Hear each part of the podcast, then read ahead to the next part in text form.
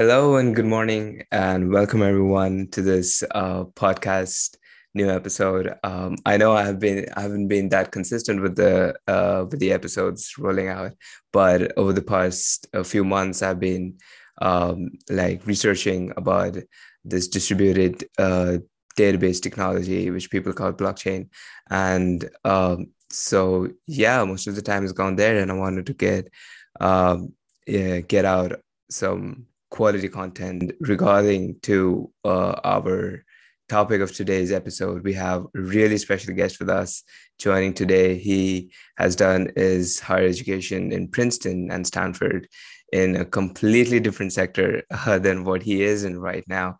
And um, so he has done his phd in stanford in medicine if i'm not wrong. And and he has now shifted his his entire uh, entire focus on this tech industry, on the blockchain analysis stuff, and and he is now a co-founder and uh, a lead researcher in Convex Labs, and they are working on a project uh, on NFTs and several other projects uh, behind there. Um, so welcome, Dr. Nick. Uh, how are you doing today? Uh, I'm good. Thanks. Thanks for having me on. And yeah, it's always fun to talk to people who are interested in learning about uh, blockchains. You know, I, yeah. I, think I got my start eight years ago. Uh, well, I, I, I, got into Bitcoin earlier, but I didn't start learning about the technical details until about eight years ago. I took a, a Coursera class on cryptography by uh, Dan Boneh. This was before Ethereum even existed. And uh, there's there was just this one thing that resonated with me uh, that he said think probably in the first lecture, which was that uh, everything that can be done centralized can also be done decentralized. Now, the, the next question is what, what do you, it's a lot easier to do things centralized. So what do you actually want to do decentralized? And, and that's, uh, that's what we're exploring today, uh, you know, yeah, years later still. Yeah. And before before we go into all that stuff uh, right into the blockchain and everything um, i would like to know more about you. So uh, what actually drove you to go from medicine to the tech industry? Because because i like really relate to that because in my high school i had taken all biology courses. I wanted to do medicine. I was preparing for uh, the the big competitive exam back uh, home and uh, now uh, i'm in my first year cs so yeah what drove you to be to change your careers? So i mean i always knew i wanted to be a scientist since i was in like kindergarten. So my dad was a scientist at the nih my mom also has a phd so it was pretty much destined to be a scientist. And i really enjoyed biology in high school. I also did enjoy computer science in high school. I only took like the ab comp sci ap exam or whatever. Um, and I, I, enjoyed it. But then when I when I started in Princeton, uh, that was 2008, and it seemed like everybody in the CS department was just making these stupid apps, right? So that was like right when the iPhone came out, so you could make an app like a flashlight app and sell it for a dollar, and then if a million people bought your app for a dollar, you were a millionaire. So so that was very hot in 2008. So like I don't really want to have anything to do with this comp sci stuff. Uh, and biology was was interesting you know, so I, my degree is actually in chemistry, my undergrad degree, but, uh, you know, was doing a lot of biochemistry. Really enjoyed that. And uh, I think my, I don't remember if it was my junior or my senior year, we, uh, I saw that you could buy drugs on the internet with Bitcoin, and I didn't really do any drugs, so there wasn't there wasn't really much use for me. But I thought it was very crazy that you could even do this, and that it couldn't be shut down immediately. So that's that's when I first heard of Bitcoin. I tried to get my buddy to do his econ thesis on it, but there was too much of a stigma to do anything that has to do with drugs. So sort of shelved it. We uh, we we did run a mining operation on all the computers uh, that we could get our hands on over the summer. So I stayed stayed on campus uh, the summer before my senior year. Uh, unfortunately, we weren't mining Bitcoin; we were mi- mining Diablo 2 Gold. So we had about 30 or 40 computers at, at, the at the peak mining Diablo 2 gold. I don't even want to know. I've never calculated how much Bitcoin we would have been mining, but this was summer 2011, so it would have been a lot. Uh, uh, but yeah. anyways, never, you know, always knew about the cryptocurrency thing. I didn't really have any money. I bought some Bitcoin uh, in, in like 2013. Um, did not a lot, but uh, always thought it was cool that you could do all this stuff pretty much permissionlessly. Uh, a lot of it, even back then, was gambling and scams. But we, you know, always thought it was cool. Uh, then 2014, you know, I mean, I, I was very into cryptocurrencies, but it didn't seem like there was really much of a future for me there. So I got into Stanford. So going to grad school seemed like a no brainer. And uh, I was always watching the space progress kind of from the sidelines, which it, it was hard because I, I was very uh, engaged in cryptocurrency, but I still had to finish my PhD. And then uh, in 2017, I got SIM swapped I don't know. Are you familiar with sim swaps? No. Can you explain what's that? So these kids, uh, younger than you, the youngest one I think was 14 or 15, uh, called Verizon and uh, were able to convince Verizon customer service that they were me, and then they got my phone number ported over to their phone, so they could get all of my text messages and all of my phone calls. And uh, the reason they did that is because then they could bypass uh, SMS two factor authentication, which fortunately I didn't really use for much other than my Twitter account. Uh, so they uh, they took over my Twitter account and extorted me for uh, for fifty dollars in Bitcoin uh, oh. at the time, which was zero point zero five bitcoins. Um, so after that, I realized that this sim swapping was super rampant. I, I'd known about it before, but I thought it only happened to like, you know, multimillionaires, not like yeah. Um, so, so I got really into that and and realized that like if you had any crypto stolen from you, this was back in 2017, you were completely screwed. I mean, you couldn't even like tell the police because they didn't know what it was. Um, and anyways, I started uh getting in touch with other people who've been SIM swapped who lost, you know, large amounts of money and just started helping them out with uh, forensics because in a lot of these cases the, the money was traceable or there were ways to you know we already had some information from the police for those bigger cases and we could kind of figure out where the money had gone. Uh, so i was able to help some people recover their money there. And uh, and we like started you know developing new new methods for tracing cryptocurrencies that I had assumed the police were doing, but it turns out they weren't. Um, so yeah, one yeah. thing led to another. Got really into it that way, and haven't really stopped since 2017. Yeah. So, so you talked about tracing the crypto, right? So we we will come back. I like a lot of questions about that as well. But before that, uh, what is your aim behind Convex Labs and Honest NFTs? So Convex Labs, uh, I co-founded it with uh, a bunch of people, all of so all but one other than me are current students at Stanford, and most of them are about to graduate. And then Jen uh, is the the other one who isn't still at Stanford. She graduated last year with an MBA. Um, so, and we all met on the Stanford Blockchain Club. It, it kind of formed pretty spontaneously. We just started working together and realized like we should probably if, if you're going to be working together you should probably have a corporate structure um, just, just the, the way it works out. So and i'm i don't do any of the business stuff but we're, we're calling ourselves the bell labs for crypto. Um, oh. right so bell labs you know came up with really cool research but a lot of it was hard to monetize. I think in crypto it's a lot easier to go from an idea to a product right? The barrier to entry is very low you know with like we're we're not i think our our total pre-launch budget for the honest nft thing probably going to be like $150000 right? You need like 10 times that to, to start uh, a more traditional company.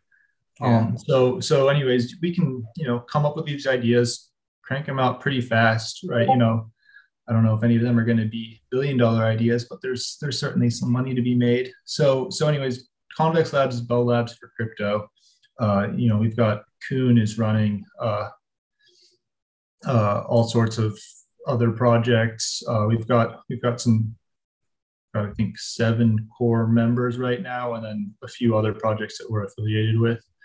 Uh, so Honest NFT spun out of that. So, so one of the first projects that we did was uh, was sniping NFTs, oh. uh, right? Which we've now we've kind of blown the whistle on. But but starting this past summer, uh, all these NFT sales were going on, and we realized that sometimes we could find the um, the leaked metadata. So oh. uh, we, we're, we're gonna have to get pretty deep into NFTs now. Yeah, no worries. Yeah. yeah. yeah. So so right. So these NFTs, uh, they have different rarities, right? So if you look at Bored Ape, I think Justin Bieber bought a Bored Ape yesterday that just had like a yeah. black hoodie, basically what you're wearing. I, I can't remember if it had a, a hat right? It wasn't it wasn't anything exotic. You know, uh, they called it a floor ape, which means that it's it's not rare, right? And then sort of like the the some of these apes have these super rare traits, right? Like they'll have a a crown or or whatever, um, some mm-hmm. some or zombie apes, right? That are more rare traits, and those go for a premium. Sometimes like five times as much. They sell for about five times as much as a, a. Um, and sometimes that premium can be even higher depending on the project. So the trick was sometimes these NFTs are supposed to be minted randomly, right? You're not supposed to know which one you're going to get before you buy it. Mm-hmm. But sometimes we were able to to find the metadata leaked somewhere right? And it could be as simple as looking at the project's website and seeing that their API was leaking the data. Uh, alternatively, a lot of them were storing the data on IPFS, which, if you have the IPFS hash uh, for any information, including metadata or images, you can uh, you can pull that off, right? It's a decentralized file storage network, so anybody who knows what information they're getting can get it. So we came up with all these different ways to find this information that, like, you know, it was publicly available, but the average user couldn't figure it out. And then uh, we would mint those NFTs. Uh, you know, so like say we knew we knew number four thousand three hundred and one was rare, so we would, you know, we would mint four thousand three hundred and one. Sometimes we would have to mint a few oh. NFTs before or after it as well. But oh. it turned out that basically every time we, we were able to do this, we would double whatever money we had put in. So, uh, so, got, so what, so sorry, uh, but what you're trying to say here is that, uh, when I'm into an NFT, right, uh, of a collection or a project, I don't know. I actually don't know. Some users don't know what they're going to get, right? Or they get a question mark. But then what you're saying, if you get a metadata and all that data behind them, uh, the NFTs and all the rarity, you can decide when to mint, right? So so so for example, now I create a bot, um, and that bot I feed it all the metadata of all the collections or NFT projects that I want, and and I put a time on it, like on that particular time, depending on how the minting is going on, because because in 24 hours sometimes the mint just goes away, like all the pro like uh, photos or whatever JPEGs are minted, but uh, so if I create a bot like that, and if I place a time according to the uh, the rate at which the minting is happening, and then it mints that particular JPEG which has got the highest rarity, and then I sell it immediately. I get a profit out of it. That's what you're trying to say. Okay. Exactly. Yeah. Um. So, and you you normally know right so each each nft has a, a, token id which is just a number right so a number like mm-hmm. 1 through 10000 and you normally know the number of the NFT that you're going to mint. So if you have that data, you can figure it out. So I actually started doing this two years ago. The, oh. the Austrian post office uh, sold these stamps. I might have one. I, I'm sure I have one back there, but um, they sold these stamps that had an NFT associated with them under like a foil thing that you you scratch away with a coin. Uh, oh yeah, like a private key. It actually has a little bit of Ethereum on the stamp as well. So there's a private key with the NFT there. Uh, so so in that case, I was also able to see that was like the original metadata reveal NFT, um, where I was uh, able to do this. So it's already two years now, right? But it got really into it uh, this past summer when the NFT market was booming. Yeah, that's that's really cool. I mean, whoever is like uh, listening to this podcast who wants to join the community, I have to say uh, they are a big fan of Simpsons because I'm in their Discord and everyone's like most of the core team members PFPs are Simpsons, and uh, they have a lot of memes going on there. And if you're a Simpson fan, you have to join this community. Or if you want to learn more, like me, you have to join this community. It's great. I can I can link link the Discord uh, invite there in the description. You guys can join. That's really great. So oh, yeah. anything, yeah, anything like really related to Simpsons, or you're just you guys are all Simpson fans? so we might actually be changing our profile pictures today. Um, oh, yeah, yeah. I I already changed mine on Twitter because we just are. I, I might get in trouble. I, I always I always spill the beans a little bit early. uh, no, we our, our website just went live, I guess, last night and it has the new uh, pictures. So I, I, just changed my Twitter profile picture. Uh, we'll see. I might CK might yell at me um, for. for oh no worries. I I can I can like post this recording like tomorrow or something. yeah. yeah. So, but yeah, we we just had a lot of internal Simpsons references. I don't even remember what the first one was, but there, there were a lot. Uh, so then so then Max and I ran with it. Um, I think Max might have seen every episode of The Simpsons. I'm not really sure. Oh. I, I the first three or four hundred, but kind of kind of stopped when I got in college or finished oh. college. Um, okay, so so I had like um, created an Instagram story uh, for asking any question uh, from my audience, um, whoever wants to ask anything about this topic before we dive more deep further what we were talking about NFTs and all that blockchain stuff. So uh, so that I think whoever is listening new to uh, this space, they can like really understand uh, before diving deep, right? So so the first question, like most of them asked, um, is is there anything even like Web three or is it Web two point one? And if there is, is there is it just a hype that some billionaires have created to get rich quick?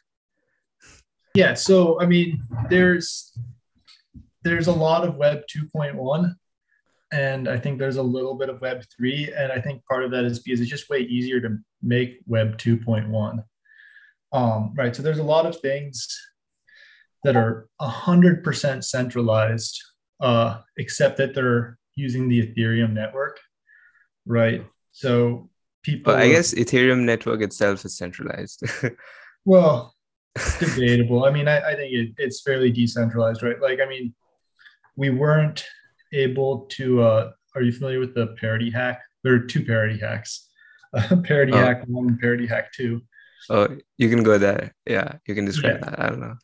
yeah, so I, I, don't know the the number off the top of my head, but they uh, they had a multi-signature wallet that has a lot of Ethereum stuck in it. Uh, I want to say, I want to say it's like a million dollars. Uh, sorry, sorry. Uh, I think. Oof, that's a lot. Okay, so there were two. So there was one where somebody was able to steal the funds, and then there was a second one where somebody was able to lock the funds.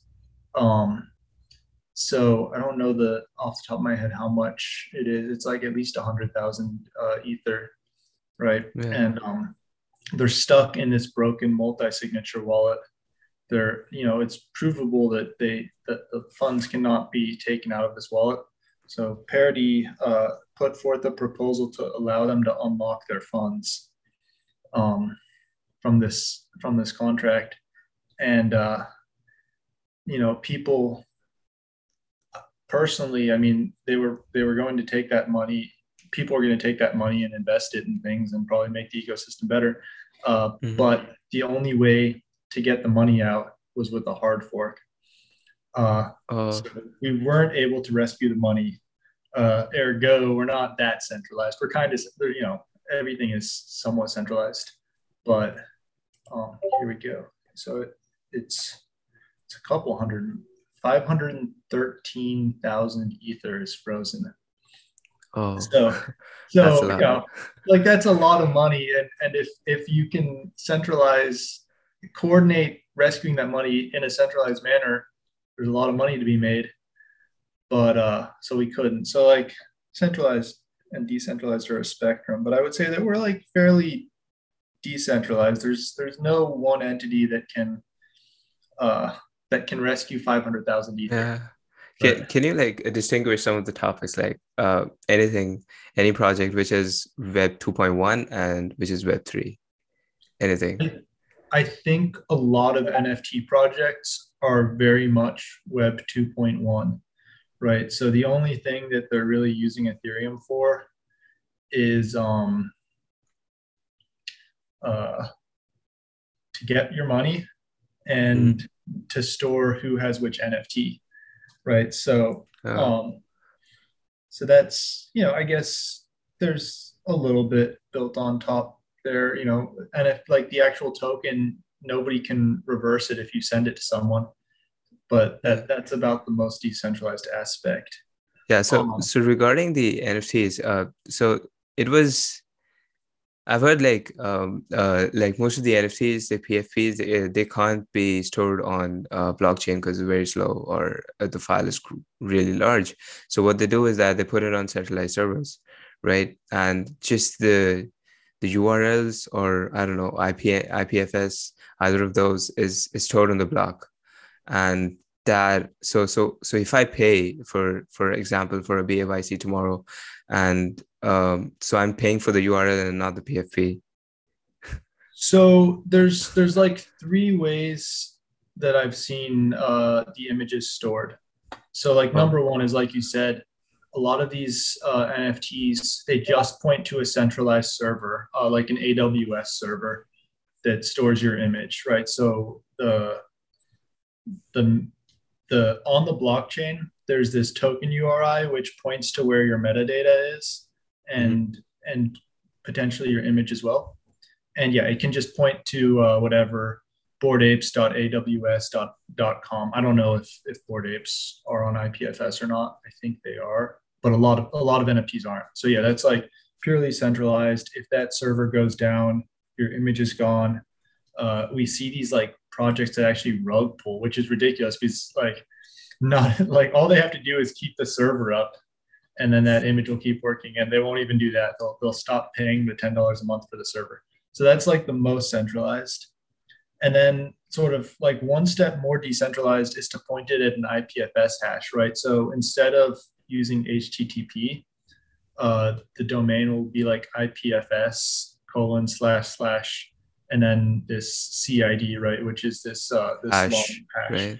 Yeah okay. um so that's a little bit more decentralized because so they are hosting your image data on IPFS, and normally people are using a service called Pinata or Fleek, or there's a few others that will that'll run an IPFS node for you and host that image. Uh, so if they stopped hosting that image on IPFS, it's possible that the image would disappear and you wouldn't be able to recover it. However, you can actually uh, back up your images and put them on IPFS yourself because the the hash maps to the image. So as long as you have that image, you can like you can store it. So that's sort of like somewhat decentralized, but it's still, you know, it's using normally one centralized IPFS node. Um, mm-hmm. So it's and there's there's uh there's some services that are actually trying to um make it easier for people to back up their images and put them on IPFS. I think I think there's one called Club NFT uh, that's that's trying to offer a solution. I'll, I'll, link to it. So that's oh. and if you if you understand what they're trying to do there, then you basically understand IPFS. And then the, the third one is there are a few projects that actually put the image in um, on the blockchain in the SVG file format.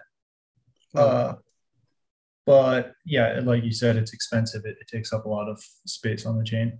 Yeah, I guess uh, CryptoPunks do that. Not sure. Yeah, I'm not. I'm actually not super familiar with that. They're like so early that they they barely even conform to the ERC 721 standard. Yeah. Um, yeah. Yeah. So so another question that I had, uh, like the, uh, my audience asked on Instagram was, uh, why is this crypto price crashing and is the fed involved behind this uh you know crashing is relative. The price goes up, the price goes down. Yeah. Uh, the, uh, figuring out if you can if you can accurately predict when it's going to go up and down, you can make a lot of money uh, by swing trading. Mhm. Um, so yeah, I mean, there's these boom and bust cycles, and you can kind of look at the chart, right? Like if you look at the Bitcoin price since sort of 2010 when we had a somewhat accurate price, it's generally trended up, but it is very volatile. Um, so it goes up and down. It's it's really hard to uh, people will always try and um, attribute price changes to specific events. You know, I mean, China, I think China banned Bitcoin like 20 or 30 times. Although the last time they actually pretty much they they, they took it a little bit further than usual. Um, so you know, there's there's always these little catalysts. Uh, I mean, I think the last Yeah. one, you know, a lot of it is is like a Ohm Olympus DAO um kind of crashed. Mhm. Uh, it was it was you know certainly a lot of uh, Ponzi elements there, right? And whenever whenever a big project like that decreases a lot, people uh, start accepting lower risks and want to switch from volatile assets to less volatile assets. So I think that probably contributed to the the most recent decline. Yeah. So the next question uh, people asked was uh, that they, they have been hearing like this a lot of times that uh, cryptocurrencies are not here for uh, uprooting the banking industry. Uh, they're here for something else. I I think there's a lot of purposes, right? I mean, you've got meme coins at one end, uh, like Dogecoin or whatever. Um, I don't I don't personally see Dogecoin becoming like a global store of value. Uh, you know, I think that we're going to go through a few phases. So Mhm. right now we're we're just beginning to uh, get mainstream acceptance. You know, um, Bitcoin has been billing itself as a store of value, which may or may not be accurate, but um, certainly some people see it that way, and they see it as a way to uh, hedge against dollar inflation. But a lot of other people just see it as a speculative asset, um, right? So, so you get you get some diehards who think like Bitcoin is digital gold, and then you've got other people who think it's uh, the greater fool theory, where like you buy it with the hope of convincing someone else that it's worth more than you paid for it, right? And Yeah. I think both can be true. Um, right. So that's that's like Bitcoin, right? Then Ethereum, I mean, I'm I'm a huge fan of DeFi. Uh, you know, I've never, I don't think I've ever gotten a loan from a bank, but I've gotten a lot of loans from DeFi protocols and it's really easy. So if I were a bank, I would be a little bit worried. But that's also, I mean, I have access to this because I have Bitcoin and Ethereum to use as collateral to borrow against, right? If I had a house, I would get a loan from a bank because I'd use my Mhm. house. And so, you know, right now, everything is pretty much virtual. There's very few real world assets on the blockchain. Uh, so I don't think that we're really going to be competing with banks until we see real world assets and uh, you know things from the the meat space as we call it. Right. Yeah. Right now So- everything's digital. Yeah, so you talked about uh, the loan and stuff that you're doing with crypto, crypto lending. Uh, could you explain like further uh, from the developer point of view that um, what if if I uh, lend a crypto, what really happens behind the hood? So the protocol that I'm the most familiar with is compound finance.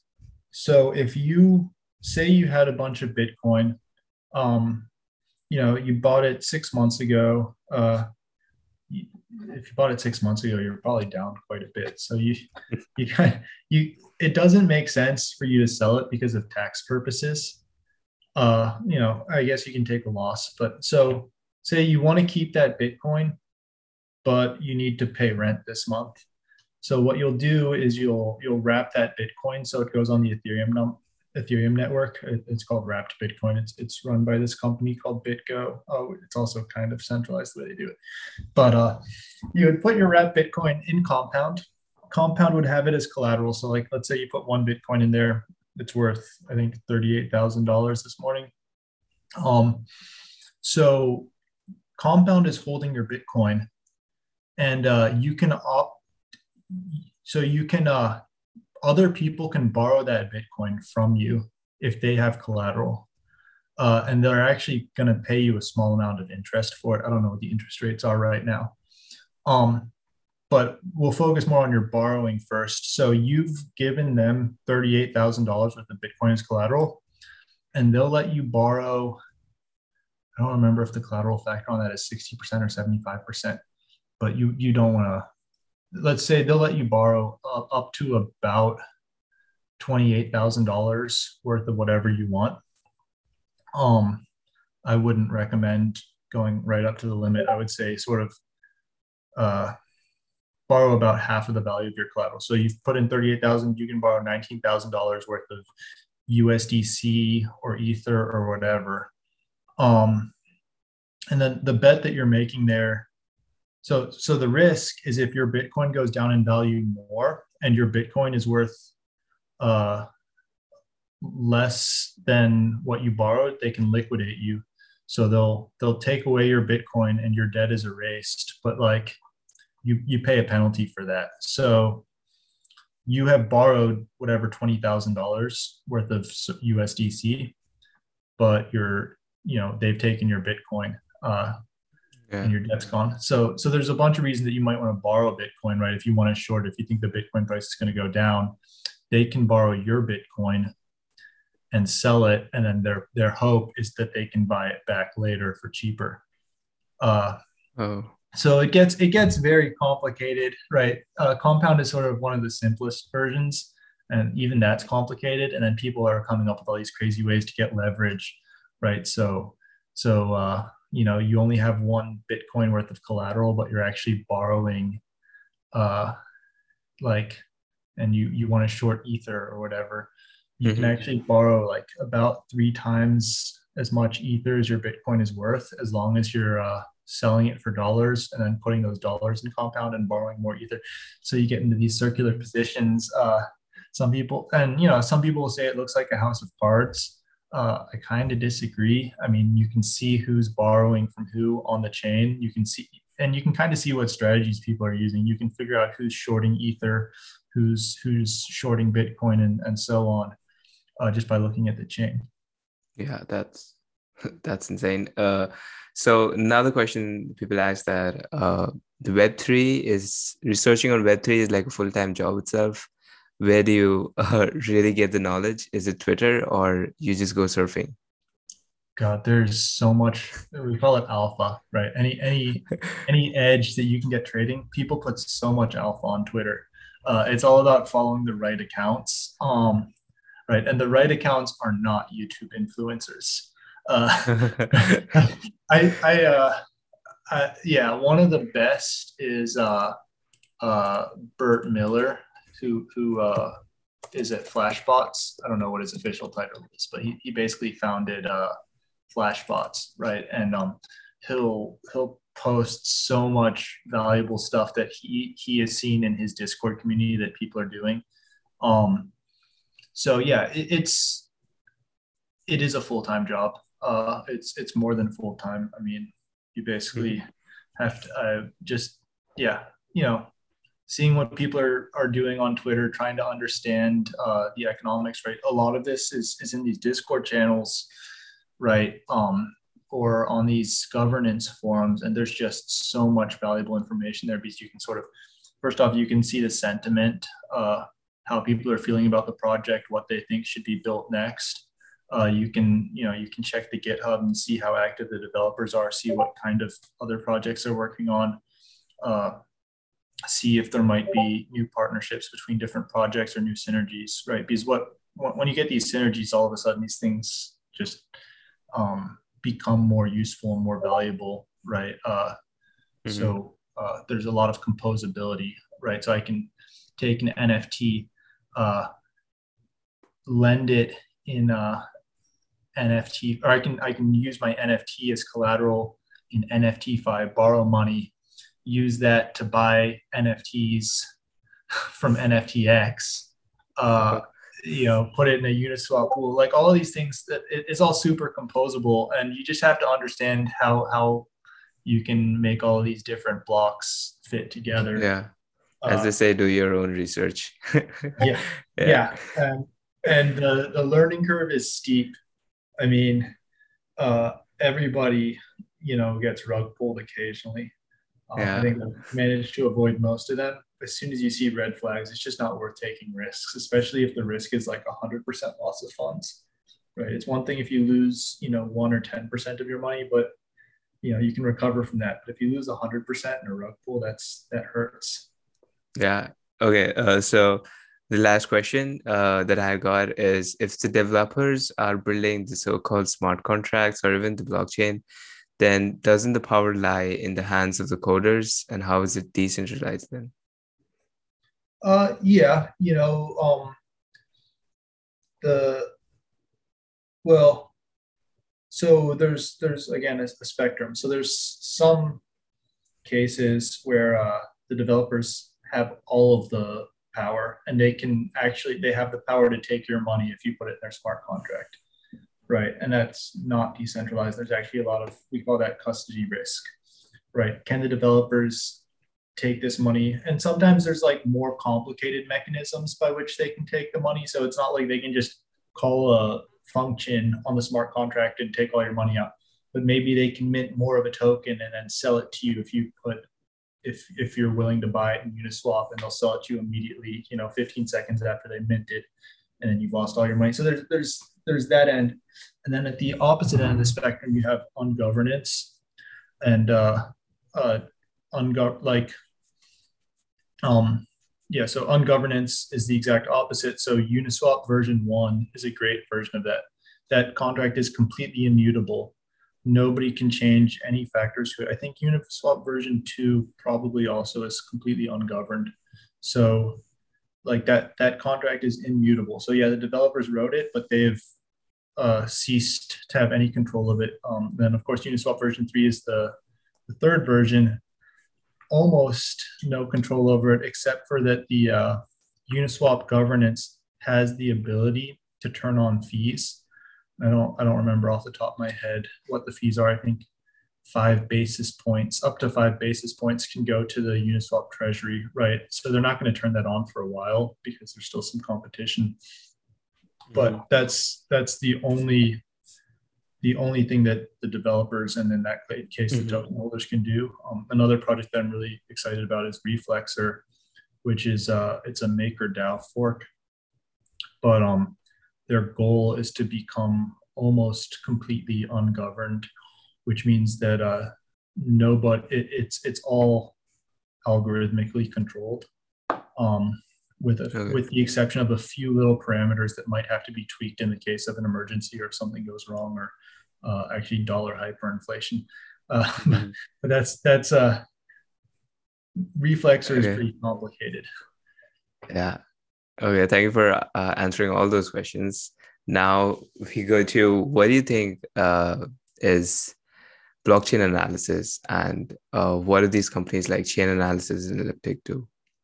So, I mean, all of this data is on a transparent ledger, and that goes back to the Silk Road, you know, in 2011, 2012, right? People were sending Bitcoin to the Silk Road uh, then they were buying, you know, whatever substance they wanted on the Silk Road.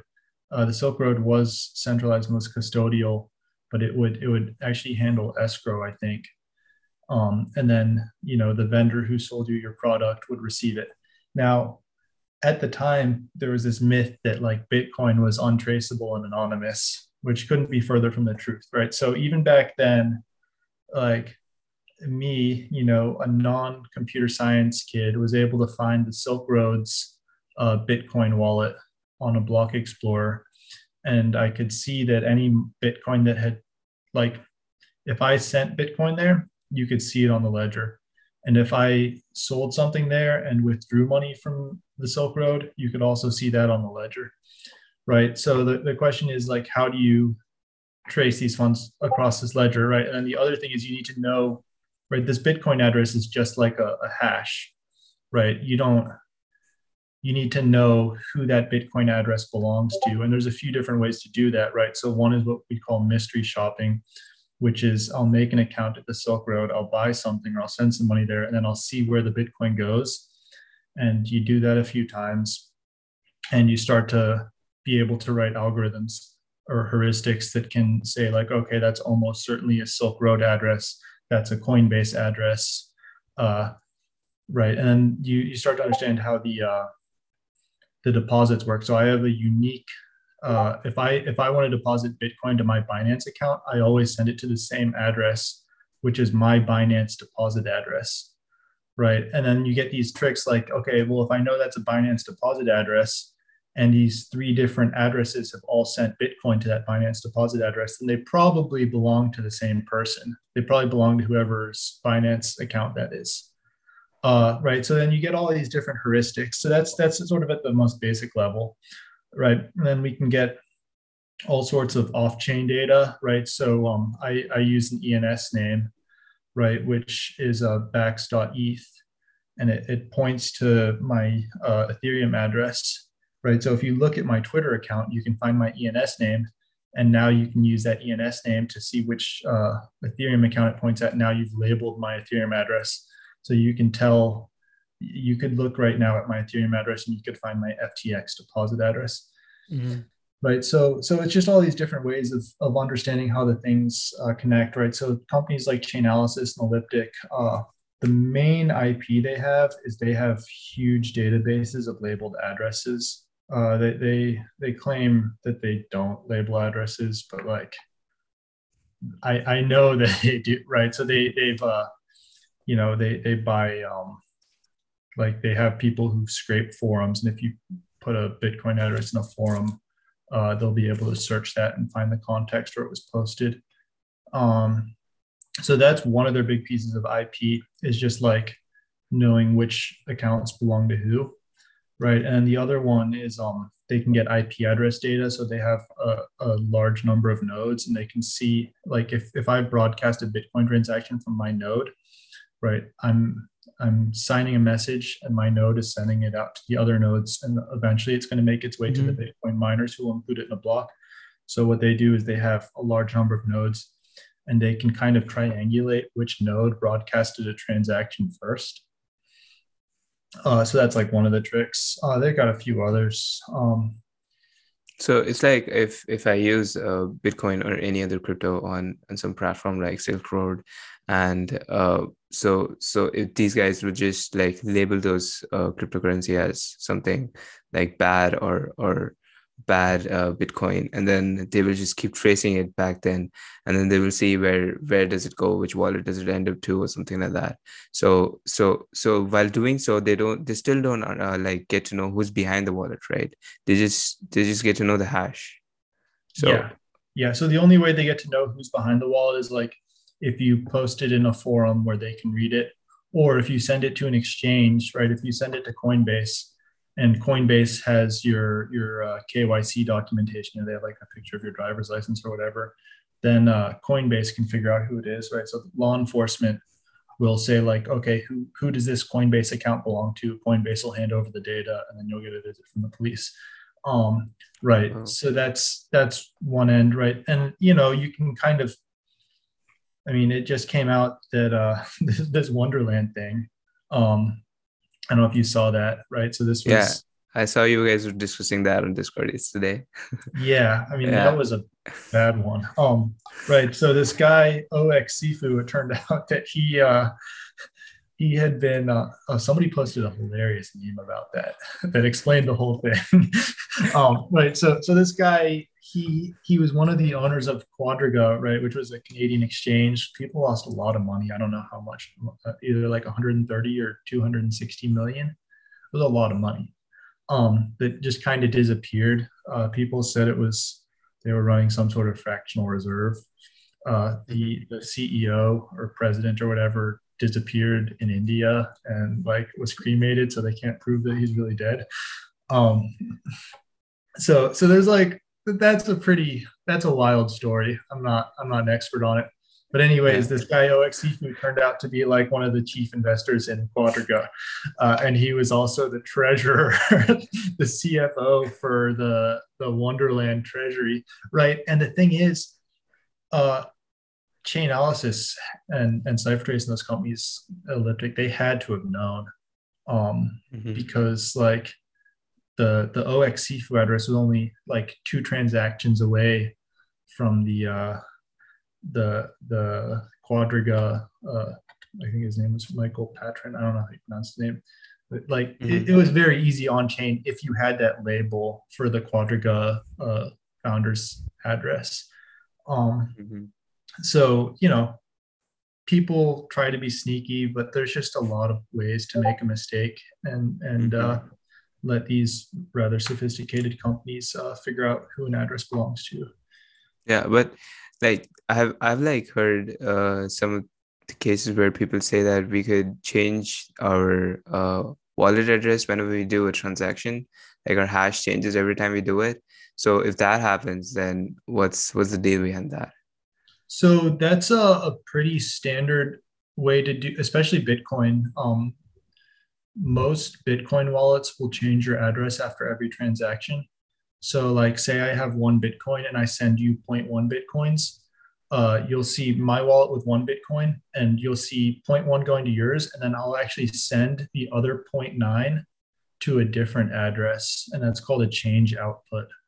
Uh, mm-hmm. So, in theory, an observer doesn't know if the 0.1 belongs to me or, or to the person I'm paying. Uh, but there's a bunch of different heuristics that we can do to trace that. Uh, I've got one one case where um, somebody was able somebody mistakenly connected two addresses because of these uh, uh, change transactions. So they um we there was there was like one Bitcoin that we suspected belonged to uh, uh, a criminal, but we couldn't prove it.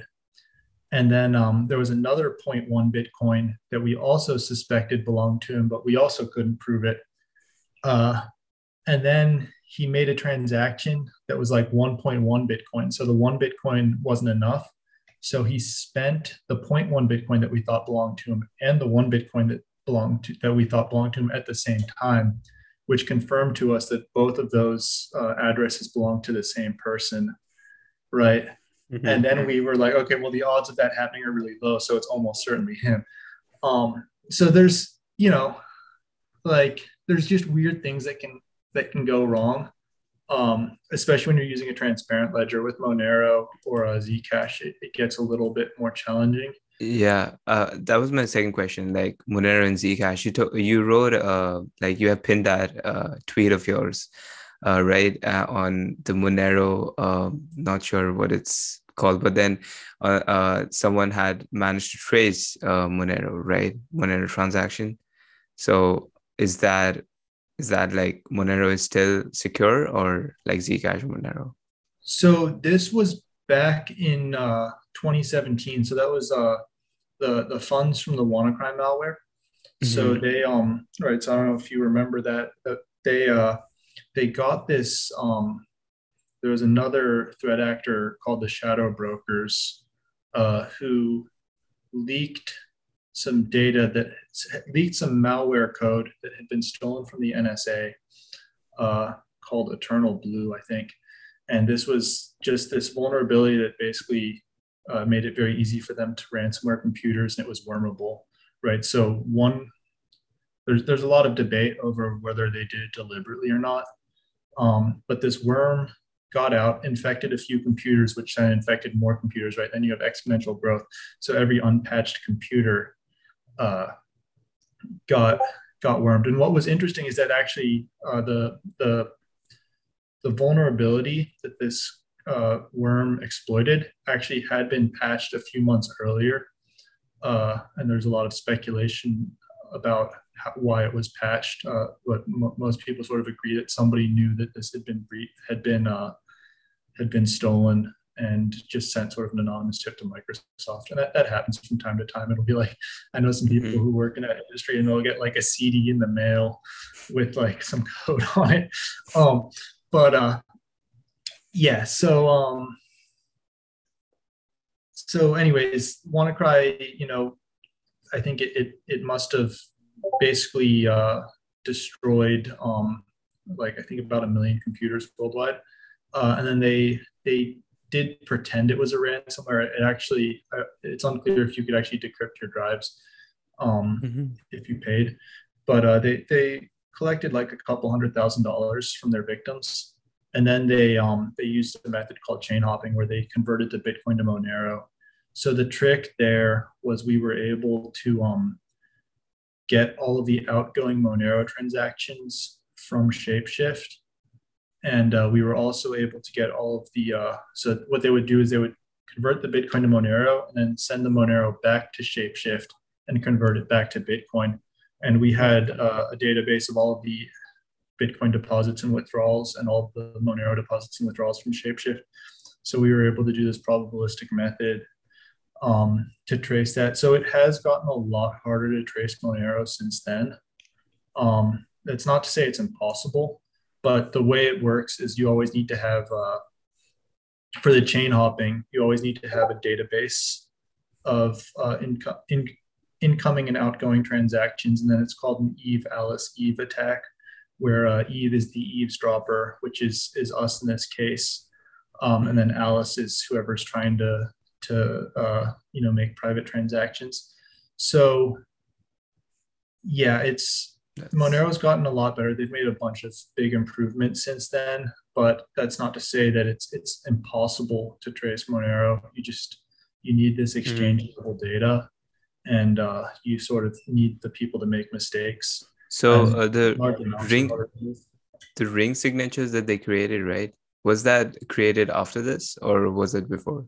Uh, this was this was uh sorry. Okay, so the ring signatures came out um in uh the I think I want to say that they were released the end of 2016, but they weren't mandatory until oh. uh, early in 2017. Yeah, so the way the ring signatures work, this is this is really cool cryptography. Um, and we'll, we'll take a take a step back. Just just do ring ring signatures. Um, yeah, they you okay um say you uh, were in the white house you were like a white house staffer and you wanted to leak some information uh, and you wanted to be able to prove that it really did come from somebody with somebody within the white house. Um so how would you do that without like you want to prove that you're in the white house but you don't want like you don't want to go to prison for the rest of your life so you don't want people to know it was you right? So how are you going to prove that? Uh, and one way to do that is a ring signature. So let's hypothetically pretend that uh, everybody who works in the white house has uh, has a public key associated with them and only they know the private key. Um, so you would do a ring signature. You would uh, you would sign a message with your public and private key. Uh, and you would uh, you would uh, use some cryptographic functions to make it to make it look like um, sorry the only information that your signed message has is that it was signed by one of the hundred uh, private public key pairs owned by controlled by a white house insider but mm-hmm. like you can't say which one it is right so you've you've signed it with yours but nobody except you knows which one it was really signed with mm-hmm. it could plausibly be signed by anybody in the white house right? So all you know is that one of the 100 people on this list was the one who really signed it right? So you, then you have 100 suspects but you can't narrow it down to 100 suspects. So then the way the monero ring signatures work is like that. There's a there's 11 outputs uh, being spent in a transaction, but only one is the one that's really being spent. The other 10 are decoys, which should be like plausible, but they're not really the one being spent. So then the trick is to figure out uh, which output is really being spent and used as an input in a transaction. And we had a probabilistic method there where um, I don't know off the top of my head, I think it was like there were 13 transactions that were all received by the WannaCry guys. And then there was one transaction that spent uh, seven inputs.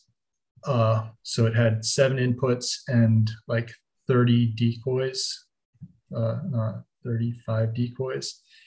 Um, but the odds of like a transaction having seven inputs that we know are all uh, controlled by the same entity are really low. So you could theoretically uh, spoof it and, and give me a false positive if you knew that all of these inputs were uh, controlled by this guy you could mm-hmm. use them as decoys and i would think that you were really spending it i haven't seen that happen yet but it is it is theoretically possible yeah. there's a lot of fun stuff you can do there so cool listening about this. Okay uh so the next thing was that if if like for example all these ransomware attacks or any attacks which are happening right? People still ask all these attackers still ask bitcoin even if they know that they're being tracked they can be tracked. Uh, why do they still do it so some of them have actually started giving like a 10 to 25% discount for monero which probably reflects their uh, their money laundering costs but uh, mm-hmm. yeah you know the thing is the Bitcoin can be traced uh, to some extent, and we've seen some of that, especially with the uh, Colonial Pipeline. I think they were able to catch one of the um, the affiliates who actually installed the malware uh, through some some blockchain analysis and some other stuff as well. Uh, it, it, seems like they. I'm, I'm not super up to date on that case, but it seems like they uh, they did hack some servers that were uh, being used by the by the ransomware actors. But I mean, the thing is, even if even if you know who stole the money, you still have to get them. And a lot of these guys are in Russia, and until very recently, the Russian government wasn't extraditing anybody, right? So they have this rule um, in in Russia and all of the the Soviet bloc countries: uh, don't shit where you eat. so so like those guys they can pretty much get off scot free as long as they don't hack anybody in a Russian speaking country. And there was actually a, con- a controversy about uh, Tajikistan, which uh, let me make sure I have the name right. Uh, there, there, was a there was a controversy about whether or not they were able to ransomware computers in Tajikistan uh, because oh. it, it's technically technically not one of those countries, but it's like a little too close. So a lot of these uh, ransomwares they actually won't deploy on a computer where the language code is the language is set to Russian. Um, so yeah. Anyways, if you're in Russia hacking the United States, they don't really care that much. Um, you know, and I think there's been a few incidents of uh, of actually FSB officers being involved in criminal hacking operations. So mm-hmm. that's that's like really a political issue, um, a foreign policy issue. Yeah. Uh, yeah. So so I have been like in this community meeting of yours first uh, in first community meeting in Honest NFT, and you guys talked about commit reveal scheme. So uh, and and I mean, you talked about yep. reveal scheme a lot. Oh, why are you so attached to that? What it really is? So it's it's in theory it should be really simple. Um, I'm actually writing up the code for our commit reveal scheme right now. So oh. it's on my mind. Um, right. So what I like about the commit reveal schemes, and this is a super important aspect of cryptography, is that uh, I can do things that are provably fair. So remember when I was talking about the NFTs and we yeah. could tell which NFT was going to be minted beforehand because we found the metadata leaked. Mm-hmm. So the other thing is if you're running an NFT project, you can just mint the rare NFTs to yourself, right? Um, and nobody would know, right? You can make a new Ethereum address, make sure it's not connected to any of your old Ethereum addresses. Uh, you know, buy an NFT for 0.1 ETH and then uh, make change the metadata so that the one you bought on this anonymous account is the most rare, and then sell it for one ether, right? Um, mm-hmm. And it's very difficult for me to prove that somebody did that. We're pretty good at it, but uh, you know, you can you can definitely uh, make it impossible to be detected, right? Because somebody always gets the most rare NFT right? So unless you got like all 10 of the most rare ones, there's really, mm-hmm. you can't really say that it's like statistically anomalous. So how do you prove that you didn't cheat? Uh, I, I, you know, it's impossible unless I'm like looking over your shoulder, watching you like, you know, make the random metadata and like, uh, it, it's impossible. Now, that being said, you can actually prove it if you use a commit reveal scheme, right? Which is um, and I'm I'm still I'm not I'm not the best at explaining these. Uh, no worries. yeah, yeah. I, I think Jeff linked to an article that I'm I haven't had a chance to read it yet, but I'm sure it's better than whatever than my mm-hmm. explanation. Um, there's actually there's there's some cryptographers who are really good at explaining this uh, at, at different levels. I'm not one of them. Um, okay, so commit reveal. Uh, let's say I I have 10,000 NFTs. Uh, 10,000 people have bought them. Um, I will give you. I will commit that like here's the traits for each of the 10,000 NFTs, right? So there's you know 9,000 that are kind of not that rare, and then there's a thousand that have really rare uh, traits. Um, sorry, I'm just to turn these notifications. Uh, so I'm committing like here's here's the metadata for the NFTs. You know, we have like we have one that one Bored Ape that has an astronaut suit and one that's a zombie and so on. But we haven't assigned them to the individual tokens that people have yet. We've just committed that these are the, the NFTs that we have. So then you reveal which one is the zombie and which one is the, the, the astronaut. And to do that, you get a random number that nobody could have known earlier mm-hmm. and you use that to to generate a uh, you use that to randomize the order of the nfts and there's we're, we're debating uh, whether you can just shift them by a specific number or whether you have to shuffle them um, but uh, so the, the simplest one is called an offset. So I'll just generate a random number one through 10,000. I generate the number 4,000 and I have this list of all of the NFTs. Uh, now I shift them all by 4,000, and that's the new token ID, right? So number one is now 4,001, and number uh, whatever 600 is now 4,600, right? Mm-hmm. And now everybody can know that because I didn't know the random number that I used beforehand, uh, that it was impossible for me to have gained an advantage and impossible for me to have minted the rare NFTs to myself. And uh, we're, we're going to try and just open source the code. I think it's going to be like 25 lines of code that anybody with like even the most basic knowledge can read and be like, okay, this is legit. Right. Mm-hmm. And it's so simple and so elegant, right? Like, like 25 lines of code.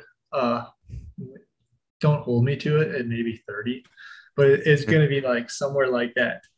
Um, right. So then the, the next part is making sure that you have a random number that's not influenceable. And that's actually pretty easy because the blockchain spits out a new random number.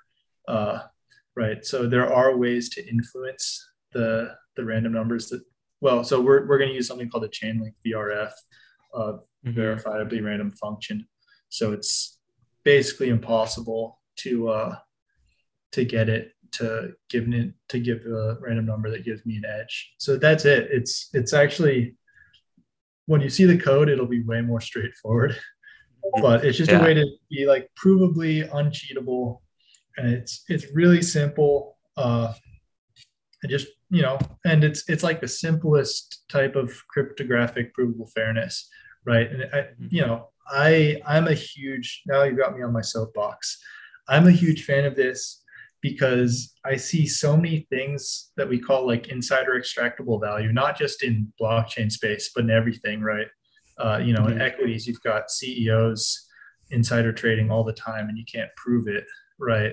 Or you've got you know Congress people uh, influencing stock prices that you know where they're they're buying and selling those stocks or, or options or whatever, um, right? So if you can minimize insider extractable value, then you increase confidence in markets.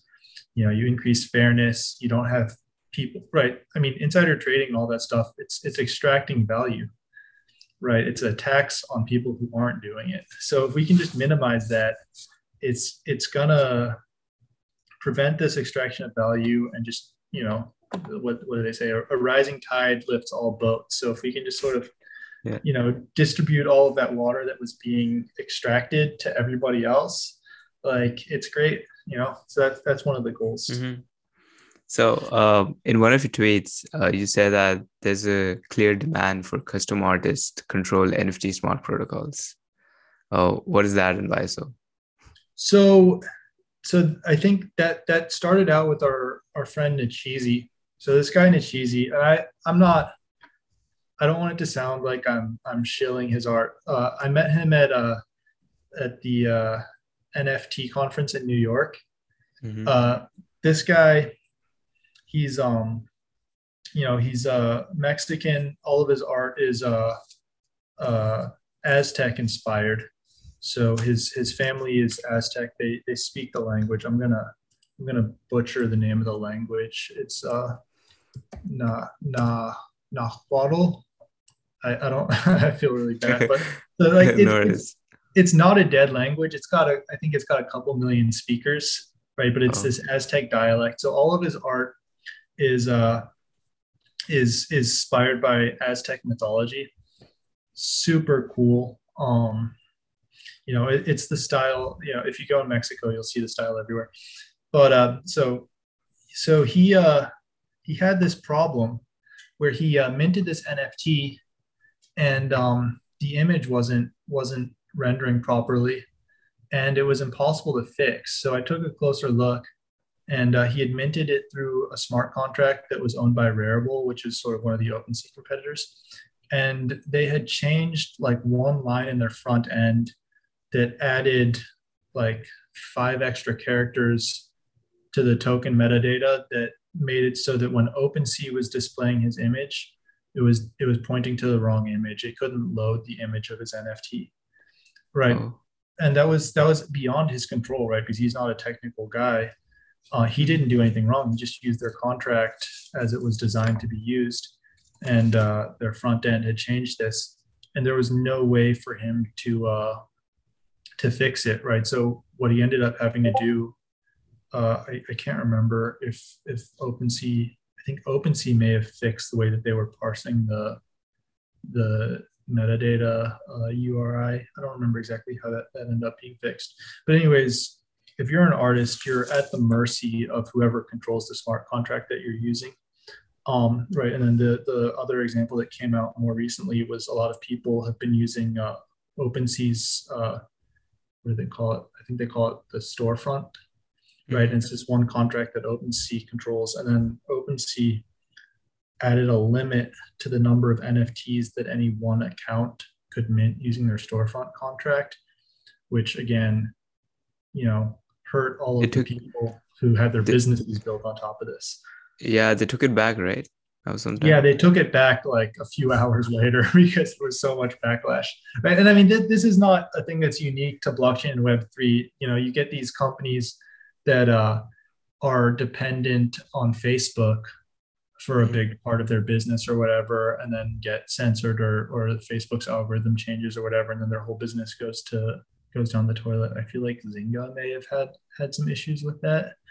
Mm-hmm. Um, and like Farmville, where you're you're really dependent on this third party. Uh, so uh-huh. yeah, I mean, if if you control the contract yourself, then you don't have to worry about OpenSea changing their contract or Rarible changing their contract, and you know affecting your business. So mm-hmm. that's mm-hmm. you know, and people are starting to realize that now. This has happened a few times. So right now, uh, like after uh, this BAYC uh, thingy where people were able to buy uh, BAYCs or any other cool cats or anything like that at a much lower cost, which was uh, like much lower ether, which was like listed a while ago, and now they delisted it, but then they don't want to pay the gas fees for that, so. Uh, so they do all that stuff of shifting it to another wallet and bring it back and all that stuff, and then but that didn't end up being removed from OpenSea backend. It was only uh, removed from OpenSea frontend.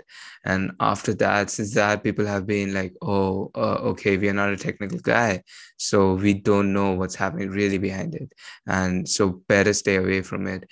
And and many of many of i guess even you have created one like ip logging nfts where if you go and look at an nft you will be like leaking the IP address or something. So people offer all this stuff.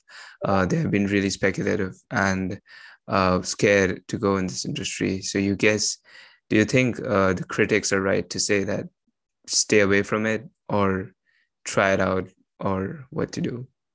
Well, yes and no. There's absolutely a lot of huge flaws. Um, yeah. So the mm-hmm. the the issue with the the OpenSea uh, the OpenSea buys that that that actually has two separate issues, right? So part of it is that OpenSea is kind of on damage control mode. They're potentially, I mean, I'm not a lawyer, but I, I think they they have some liability there.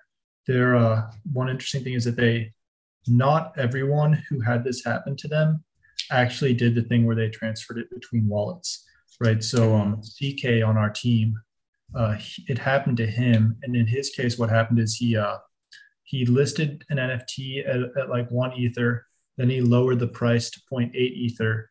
And then he removed one of the listings, but he didn't remove both listings. However, OpenSea told him that he had removed both listings, right? And he oh. can't keep track of that. And then, like a few months later, the price went up to the price of the old listing, and somebody was able to find it and buy his NFT.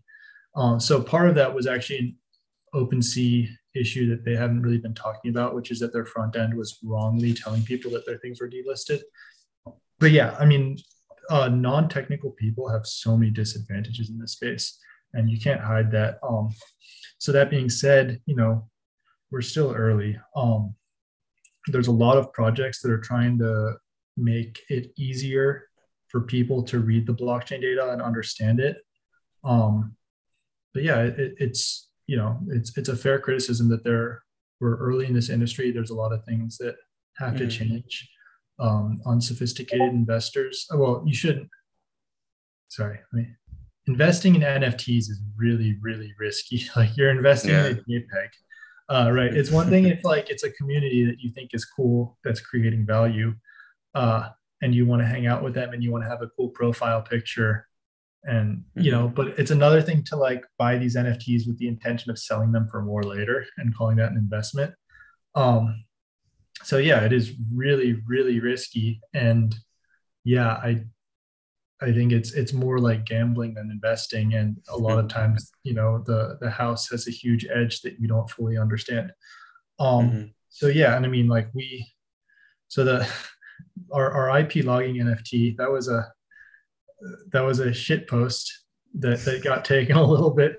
You know, mm-hmm. I think we struck a nerve. Yeah. So what happened there is um we realized that uh, so normally the OpenSea, uh, normally the images on OpenSea are stored on Open. So like say I make an NFT, OpenSea will uh, pull the image from my token URI off the blockchain and it'll actually store it on OpenSea servers. It's, it's Google servers, but like on OpenSea's account.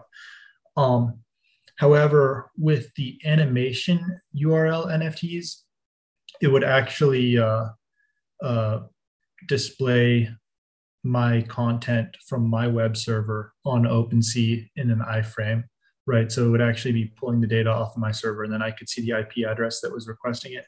Um, so like we'd known about this for a while, and I guess last week I realized that not everybody, or two weeks ago now, I realized that uh, not everybody realized that this is what was going on um, because uh, somebody disclosed a similar data leakage in MetaMask um, and it, it, it, I guess it kind of been an open secret. Like anybody who had made an animation URL NFT knew about this, right? Because you read the documentation, you see that this is how it works.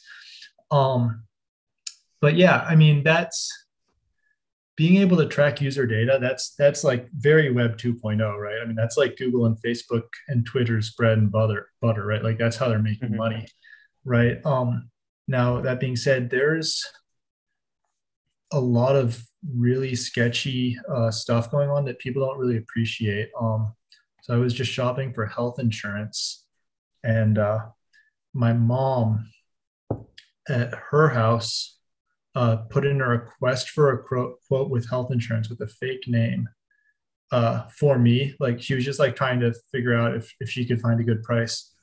Um, and uh, I had been at their house recently, so I guess my IP address or like some somehow somebody knew that that I I was using their IP address. Uh, so like 30 seconds after she submits the form, I get a phone to my phone number, right? So someone had somehow associated me with her IP address and her lead generation and my phone number and my full name, date of birth, all that stuff. and I got like offered a quote on health insurance. I wasn't even sure because I had also like submitted some things. So I didn't know if this was like a, a call that I had solicited or if this was just like a random uh, junk mail call. So, anyways, there's like really scary stuff out there that people don't really appreciate uh, because they haven't, you know, used it themselves uh, mm-hmm. for, you know, connecting digital identities to real people. Uh, and that's, I think that's purely Web 2. I'm really not a fan of uh, people monetizing my data without me being very clear about how it's being used. Uh, mm-hmm. Uh, right. So that's that's how we feel what we think Web three should be. Right. So we put that out there, and then there was a bit of a sensationalist title. Uh, so I I call yeah. it uh, a right click saving NFT. Right. right click save is like the dumbest meme in NFTs right? Yeah. So I, I, I thought that people would realize it was a shit post as soon as I said I right click save dry IP address, but uh, but then the uh, the journalist equated right click saving with stealing, which is really interesting on its own, right? Oh. So he said NFT steals your IP address, right? Which is you know a very charged word, uh, and then yeah. people were upset about the the use of the word steal your IP address, right? You can't really steal an IP address you can log it, you can abuse it, but you know the, the IP address still belongs to whoever it's assigned to. Um, but uh, yeah, so that that triggered a, a, minor little controversy. Yeah.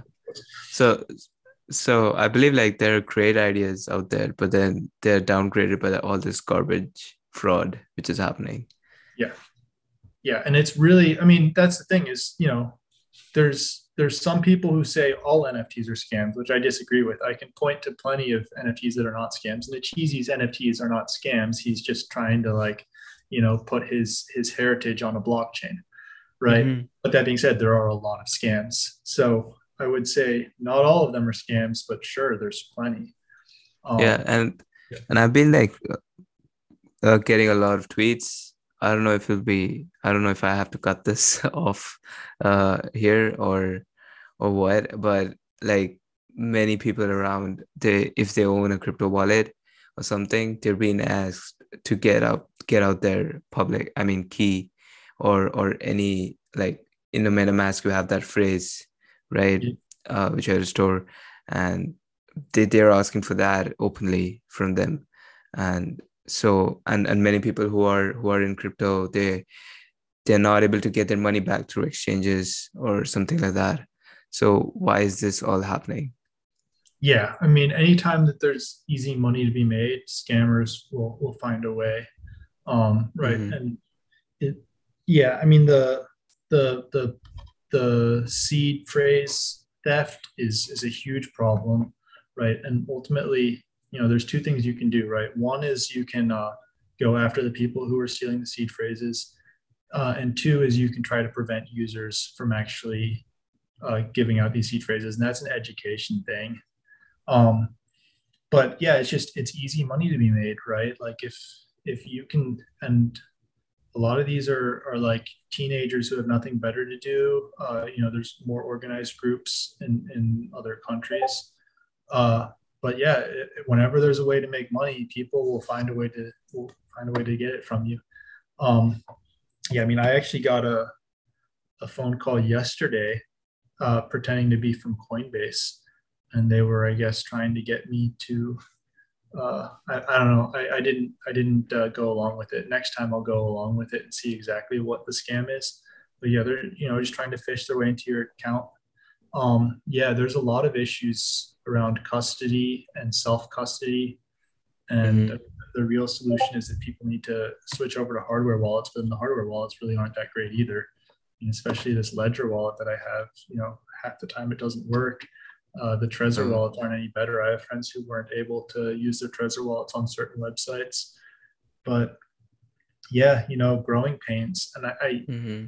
it's yeah, it's it's a shame that all of the focus right now is on like NFTs that people can sell for more money when like we should really be focusing on making everything uh, as accessible to the average user as possible. But that's just where the market is and where the where the money is to be made. Yeah, the, and then there's this another wallet, uh, Samourai wallet, and it claims to be the safest for Bitcoin because it's only for Bitcoin. But uh, is that is that what it really is, or is there something really behind it? Uh, I use Wasabi Wallet um, mostly mostly for when I want to um, uh, coin join my Bitcoin. Um, mm-hmm.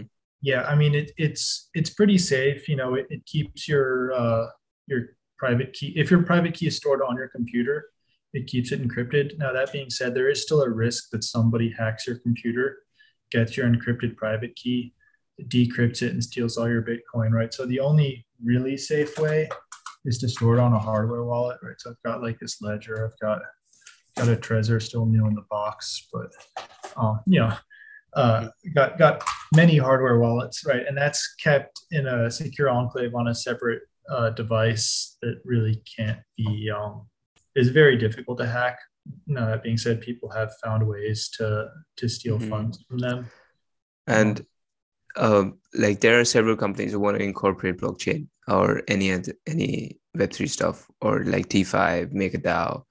And what do you think uh, they should gain knowledge in or or what are the questions they should ask themselves before uh, incorporating blockchain yeah so the, the first question is do you really need blockchain to solve this problem uh, mm. and sometimes the answer is yes but honestly most of the time the answer is no right especially for the decentralized ledger technology um, it was a huge it was super popular to make like private blockchains uh, back in 2017, 2018 in the ICO boom. And, you know, the thing is, what people identified was old IT infrastructure that had to be overhauled. But like overhauling your company's uh, whole database system and whatever is really expensive. So then people were like saying like, oh, we're not overhauling the database structure. We're making it on a blockchain, which is this new, better thing, right? So it, it made that more palatable to CEOs who really didn't understand the technology, right? Which I'm actually okay with because, you know, a lot of these companies have really old software that is not up to snuff and it does need to be upgraded right so if you're gonna if you're gonna call it blockchain to get people to upgrade something that needs to be upgraded okay i really don't you know do you do you um, but like if you're trying to make it decentralized, there's a lot of things where you really don't necessarily need a decentralized ledger. That being said, uh, you know, you have all sorts of cool permissionless stuff you can do, and you've got all this DeFi composability. So if that's something that you really need, it makes sense. The other thing that they need to think about is scalability, right? I mean, mm-hmm. uh, it's already a few years ago that crypto CryptoKitties was like taking over the Ethereum blockchain, right? And it was great when there were only like a couple hundred nerds doing it, but when it got up yeah. to like tens of thousands of people doing this all day, the transaction fees came up, right? So there's all these layer twos that have different security trade-offs. Mm-hmm. But yeah, you need to figure out like, does this need a blockchain? How is it going to scale? And what needs to be on the blockchain versus what can be kept off of the chain, mm-hmm. right? I mean, you want to, you know, um, doing anything in a decentralized manner is going to be more expensive, right? So you just need like some fail safes that are on the blockchain, but everything else, for the most part, can be held off chain as long as as long as you've got sort of good incentive structure, uh, good mechanisms designed. You know, there's like a lot of game theory comes into designing these mechanisms, mm-hmm. right? So like I can double spend Bitcoin, but it's going to cost me a lot more than I can make to do it. So why would I do it? Yeah. right? I mean, I can't double spend Bitcoin, but like if I had a bunch of mining pools, I could theoretically double spend mm-hmm. Bitcoin, mm-hmm. but mm-hmm. it would cost me more to do than I would stand to make, right? So that's just game theoretically, it doesn't make sense to do it. Yeah. So, like with all these, with all these new blockchain technology coming in, with all the new blockchains coming in, with layer one, layer two coming in, and with different crypto coming in, um, do you think there in future there'll be just one chain and just one crypto and all the other stuff will be just blocked or just removed? Uh, it's really hard to say. I mean, a lot of people say there's going to be a multi-chain future, and I kind of, I was skeptical of that at first, but I'm starting to to lean into it a bit more. Um, you know, you may have uh, different change different chains built for different use cases, uh, right? And you also like as, as soon as you get into sharding and all of that, like you know, you kind of want all of your finance apps to be able to interact with each other pretty easily with less mm-hmm. friction because you get composability that way. But like, I don't need my finance app talking to my uh, I don't know video app that often, right? Maybe uh, occasionally you do. So I, I think there's going to be um, potentially just because it, it's probably going to be more efficient to have these things kind of siloed off, right? And like you can even right now, it's easy to move money from Polygon to Ethereum to the Binance Smart Chain to Avalanche, right, through all these bridges, but it does add a little bit more friction.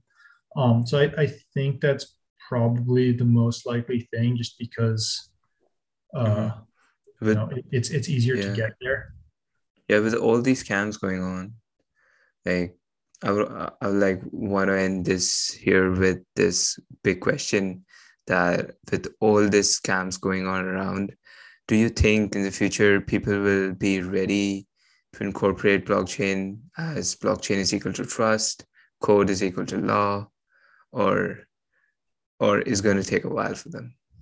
Uh, I think it can happen. I think we're starting to hit up on some use cases where where uh, it already makes sense. Um, I mean, I'm a huge fan of Uniswap v3, right? So I mm. was I was running a small market making operation on on really volatile things uh, before Uniswap v3 came out, right? So basically, um, there were certain tokens where if the price went up 10% uh, in a short period of time, I would sell it. And if the price went down 10%, I would buy it, right? So we were talking sort of like on the minutes time scale here. Um, and uh, I was able to do that because Uniswap v2 wasn't very capital efficient. So it was very volatile. Um, you know, people had uh, like a, a small a small trade would move the price of something by a couple percent right? And uh, I was making a lot of money off of this swing trading. And then Uniswap v3 came about, and uh, it became about five to ten fold more capital efficient. And uh, like a trade that used to move the market five percent would now only move the market half a percent.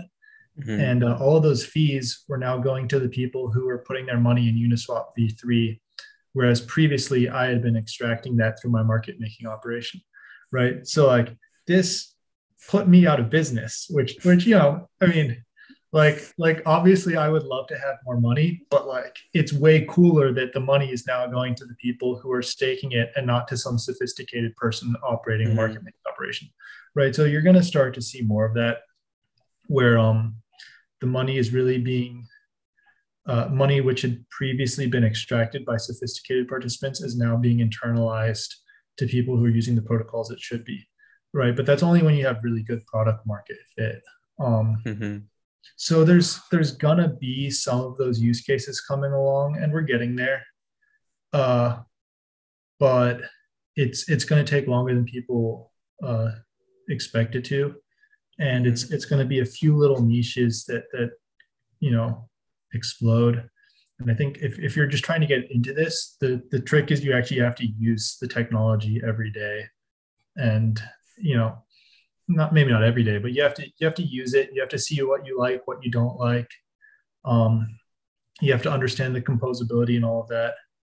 Uh, right. And I mean, like I'm I'm a huge fan of of all the layer twos. I'm mostly using Arbitrum these days, but like Polygon is is fine most of the time you know and just getting familiar with how these things work and seeing like what is an what is a good idea what isn't a good idea trying to understand where the money that you're like if you're if you're farming something it's really important to understand where that money is coming from mm-hmm. right? Um, is your money coming from other people buying the token that you're farming and then selling?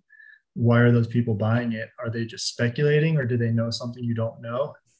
Right so trying to really understand all of this is tricky and yeah you know a lot of projects aren't going to make it but there's a few that that really could change the world. Um yeah if, if you find them and if you find them early you're going to do pretty well yeah totally Bert thank you so much for joining and sharing your such a great knowledge. I have to listen to this again, the recording, so that uh, I understand fully, right? So thank you so much. Yeah. Thanks. Those are some challenging questions, uh, and, and be in touch. And yeah, don't don't don't hesitate to ask if there's anything you want me to clarify. Yeah, thank you so much.